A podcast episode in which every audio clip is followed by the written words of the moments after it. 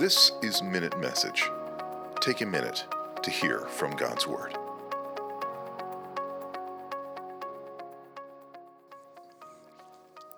Jonah 2 1 to 2.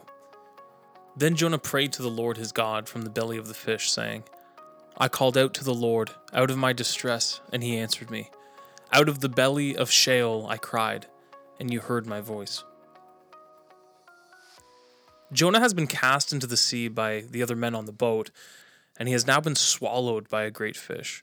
He is in the belly of the fish, and he prays this prayer of helplessness and thanksgiving to God for saving his life and hearing his cry. God speaks to the fish after this prayer, and the fish vomits Jonah up onto dry ground. He has been rescued from his rebellion and then is useful again to God for service.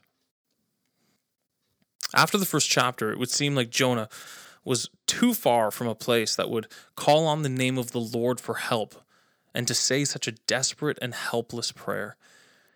We saw that twice he was fleeing from the presence of the Lord, but in the second chapter, he is crying out to God in thanksgiving for sparing his life and for hearing him.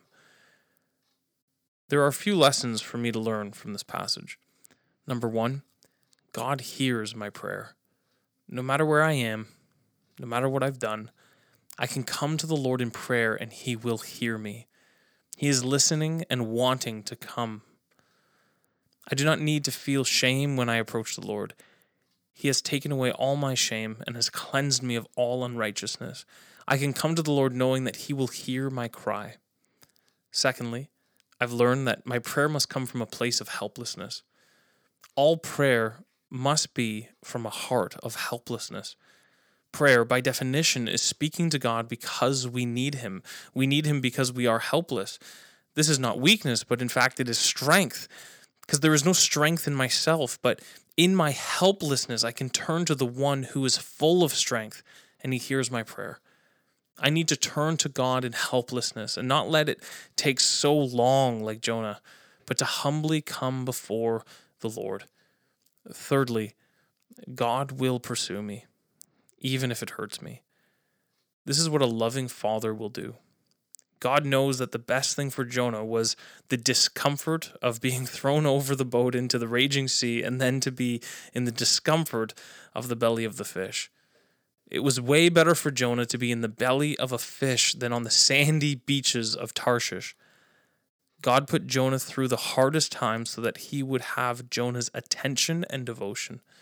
This is the best place for Jonah, and it's the best place for me.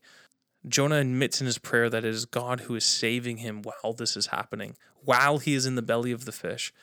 I'm thankful that God will always pursue me, but must also seek to humble myself before he brings me to this place.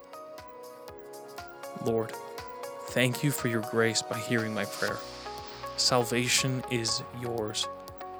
I am helpless and needy of your kindness.